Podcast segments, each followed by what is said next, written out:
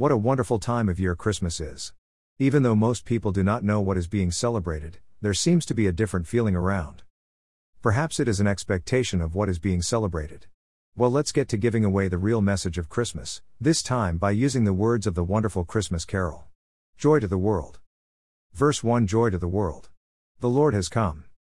The mighty God, the everlasting Father, and the Prince of Peace. Let every heart prepare him room.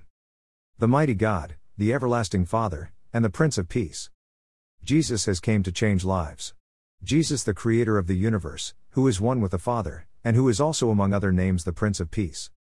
Jesus came down from heaven to be born as one of us, with a mission to redeem us from the curse of sin. Jesus wants to change lives of all those who are willing, because he also wants to be a part of our lives.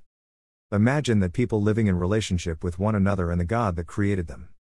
It would be a matter of imposing rules to live by, but they would be more like boundaries to live by. If we step over a particular boundary, we would automatically be repentant because of who we hurt, and particularly our Lord and our friend.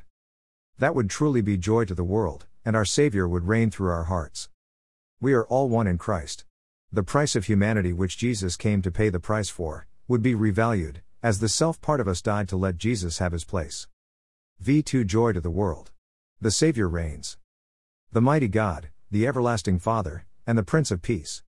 Oh, praise him, flood, rocks, hills, and plains. The mighty God, the everlasting Father, and the Prince of Peace.